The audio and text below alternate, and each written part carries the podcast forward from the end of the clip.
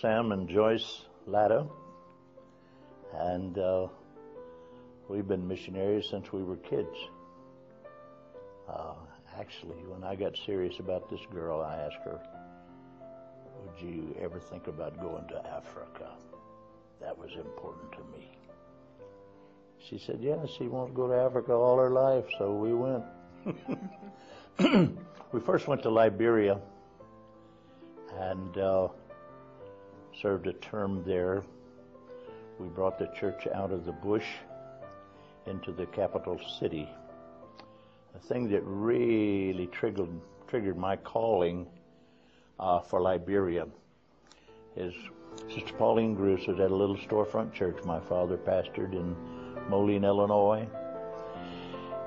And she showed us pictures of uh, a place called Fasama. And we realized that that was the hub of our work, that in a place called Bomi Hill, uh, where the Langhams were also had a school. And then we could only take the students to the eighth grade, and they had to go to the Monrovia, the capital city, uh, to finish their education. And we lose them. No church there, no nothing. and that bothered me. That really bothered me. And I thought, boy, it's like we're pouring money down a rat hole in Liberia. So I put a big thermometer on the wall and got some numbers together, figured I could build a church for $10,000. Then you could. And I started raising money for a building in Monrovia to bring the church to the capital city and stop losing all of these people. Well, I raised the money. I sent the money to headquarters. And we started praying for someone to go to Monrovia. Didn't have the wildest notion it would ever be us. Everywhere I'd go, I'd request in prayer for someone to go and take the work in Monrovia, bring it out of the bush, and establish a beachhead in the capital city. Finally, a friend of mine, Brother Frank Muncie,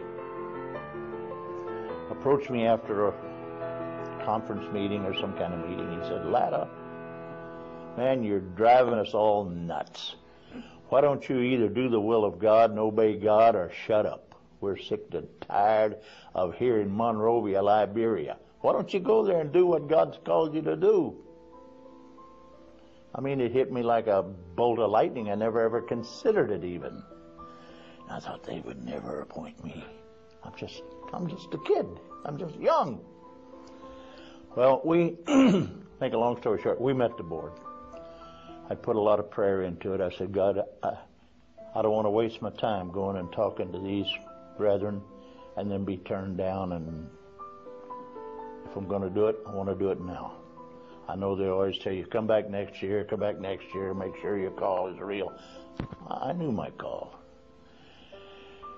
We were appointed, and at that time, it's my understanding that we were the youngest missionary ever appointed at that time by the United Pentecostal Church.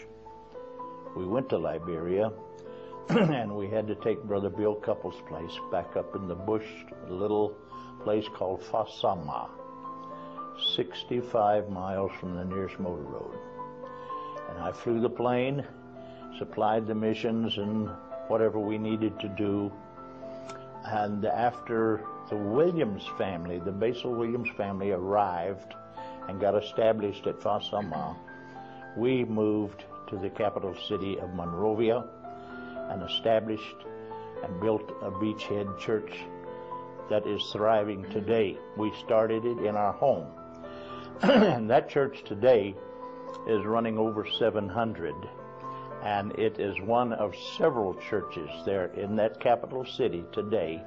And in the country, I understand we're running over 20,000 membership in Liberia. But that was the beginning of it all, and God allowed us to have a part in it. And the president of Liberia, lady, goes to our church. And, and two church, senators as well. Our church stood through the war. And then all the other missions were destroyed. That church stood. Thank God for that. Because they were chased out of the villages. And they ended up there. So from 65 to 69, and during that time he flew into Ghana and Nigeria and got our churches open there. We got our churches going in Ghana and Nigeria, prepared the way for Brother Rodenbush to come to uh, Ghana and also Johnny Garrison. Sorry, hon. Pastored six and a half years. Then God called us to Zimbabwe in the middle of a war. So, go ahead. Yes, we had uh, the Freemans for a foreign missionary service, and we loved Brother and Sister Freeman so very much. And of course, like good Pentecostals, we had them over after church, and we're eating uh, a way through a pile of food. And I uh, asked Sister Freeman, I saw her talk to him during church, and he shook his head. And so I said, Sister Freeman, why don't you tell me what God told you on the platform there during the service? And she looked at him and he said, Go ahead.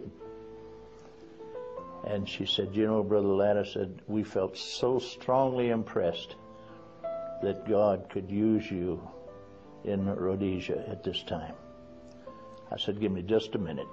I got up, I went into my office, and I came back with a book and laid down in front of her The Jewel of Africa. All about Rhodesia. We had been studying, had been praying. I said, This is the will of God. I can do a work in Rhodesia. And of course, war was raging there. Everybody's pulling out of Rhodesia. And it's time for us to go. Pastors made fun of us. Pastors put us down. Said, We'll support you, but we think you're crazy. And one pastor had really given me the gears one night, and I thought, God, have I missed you? Am I out of my mind? Am I really doing what you want me to do? And uh, the Lord gave my wife a verse of Scripture sitting on the front pew. And she said, God, if this is you, give this verse to my husband there on the platform. And when I was introduced, uh, and the pastor made some remark about uh, how bad it was for us to take our teenage boys in that war zone, I stood up and I began to quote that verse of scripture that God had given to her. And it was, He that observeth the wind will not sow, and he that observeth the clouds shall not reap. And I said, Thank you, God. I'm all right now. I won't ever doubt again. We went ahead, we raised our budget. We went to Rhodesia, which was in the war. In the first year, we had organized seven churches. We were running over a thousand in all of these units together. And God had given us a wonderful piece of property right on the main thoroughfare. And I started building New Life Temple. And I built one of the most beautiful churches on the continent of Africa. And it's still there, still thriving, still seeing people filled with the Holy Ghost. And I bought a campground and uh, at Kwekwe, dead center of the country. And I was so excited about that campground because everywhere I looked, I saw banded jasper on the ground. I didn't say anything to anybody, but I know what banded jasper means. And they usually find gold in the presence of banded jasper. So I said, we've got to have this property. We bought 65 acres and I built the Zimbabwe United Pentecostal Conference ground there. I built a, built a tabernacle that would seat about 1,200 people, and we named it Elim Tabernacle, and the place of 12 springs in the Bible. And that's what it became. People come there. We had some of the best services there that I've ever been in in my whole life. I'm talking general conference, camp meeting, bar none. None was ever better than what we had there. I was invited back just a few years ago, and then three nights we had 78 get the Holy Ghost on that old campground, even though the war scarred the country and their money is worth nothing and people are really starving. The gospel is going forward in Zimbabwe today. And you built Peace Tabernacle, another church. Yes, I also built another church. It was Saint St. Mary's Yeah. Chitungwiza. Those names that you forget, I forget. Uh, and we built a beautiful church there. When we went there and opened that work, we were meeting under a piece of canvas that we had wires through the eyes and would tie them up to tree branches and to block the sun. But we built that beautiful church in Chitungwiza, and it's running over 500. And uh, Pastor Chalanga has done such a tremendous work there in St. Mary's, Chitungwiza. Yes, our daughter just got married, and we took those sons with us. We're so excited. We raised our support in nine months. They were such a wonderful blessing. Alan preached, Marvin played the guitar, Regan was the driver of the bus to bring people to church. he had somebody get the Holy Ghost on the bus one time. So after two terms there, we actually came home, pastored a church in Atlanta, and later on God called us back overseas to do international evangelism, teach leadership training to national pastors. For 11 years, it, honey? Yes. We traveled all over the world.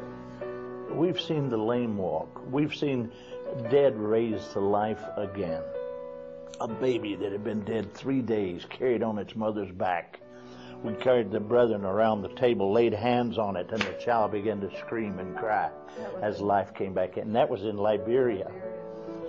In Zimbabwe, just miracle after miracle. We bought a beautiful home with a swimming pool, of people leaving the country just giving their property away to get rid of it. And we baptized people in that pool every week. It was amazing to us how that work just continued to mushroom and grow. Those people were Muslim, Anglican, and Catholic, praying for God to send somebody to help them. They were having ladies' prayer meetings. The Lord led us right to that prayer meeting. That's where the church started. That's where it began, yes. But the leadership training around the world was the joy of our lives.